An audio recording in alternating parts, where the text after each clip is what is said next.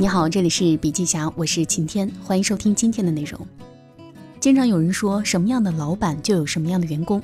那么，为什么老板对员工的影响那么大呢？为什么很多员工对老板总是抱怨，老板也对很多员工感到不满意呢？那么，今天为大家分享的这篇文章，兴许能够帮到你。企业经营过程当中，每天都会遇到各种各样的挑战，需要依靠员工去处理。但是呢，员工的水平又参差不齐。那么，如何保证每一件事情都能按照正确的方法去做呢？答案只有一种办法，那就是提炼出完整的企业文化，然后呢，要求每一个员工几乎是僵化硬性的按照企业文化的要求去做。这是让百分之八十以上的人做到八十分以上的唯一方法。如果任由每个人自由发挥，可能有时候是一百二十分，但是更多的时候会是六十分，甚至零分、负分。接下来，我们先来说一说核心价值观之求实。这种思维的下属是公司执行力的毒瘤。求实呢是要有结果导向，求实就是做实说九。当一天和尚撞一天钟，朝九晚六准时打卡，这不是求实。上级让你做什么你就做什么，这也不是求实。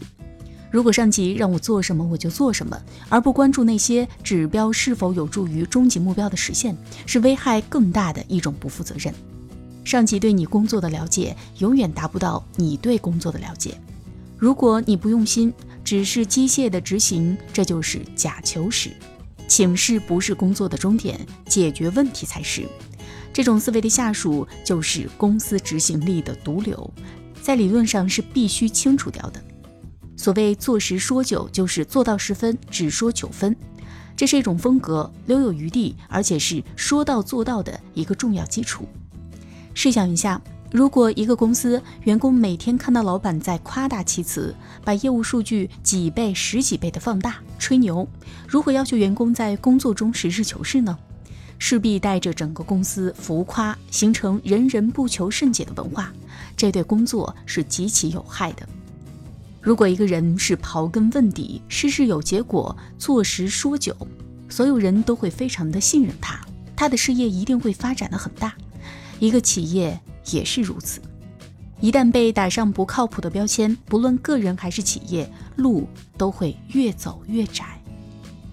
那么价值观之二呢？是进取。当你不知道怎么踢球时，就往球门里踢。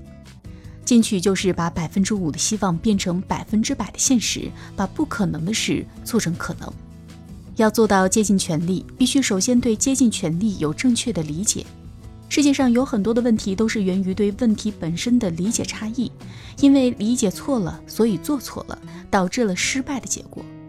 接近权力有三个维度，全部做到才是真正的接近权力。第一个是接近自己的力量。第二个是接近自己的资源，第三是接近权力球员。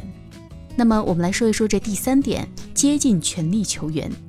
很多人不知道可以求援，不屑于求援，甚至呢是不好意思，认为只有靠自己的力量完成任务才是本事。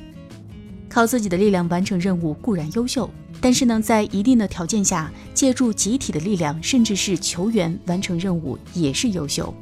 只有正确的理解接近权力，才能真正做到接近权力。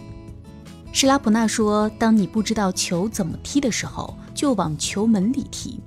进去的人都是自己出题、自己答题、自己给自己定目标、自己给自己压的担子。”那么接下来就是核心价值观之协同。任何事情只要有一个以上的人参与，就需要协同。协同不是我把我的事做了就 OK。也不是一切按照制度和流程来就可以了。对于快速成长的公司来说，制度和流程永远都是滞后的。如果简单用制度和流程来决定做不做、怎么做，某种程度上就是渎职。那么这个时候，很多听众可能会困惑：一方面说要坚决按照制度和流程来管理，那一方面呢又说呆板的按照制度和流程来做就是渎职。那么到底应该怎么办呢？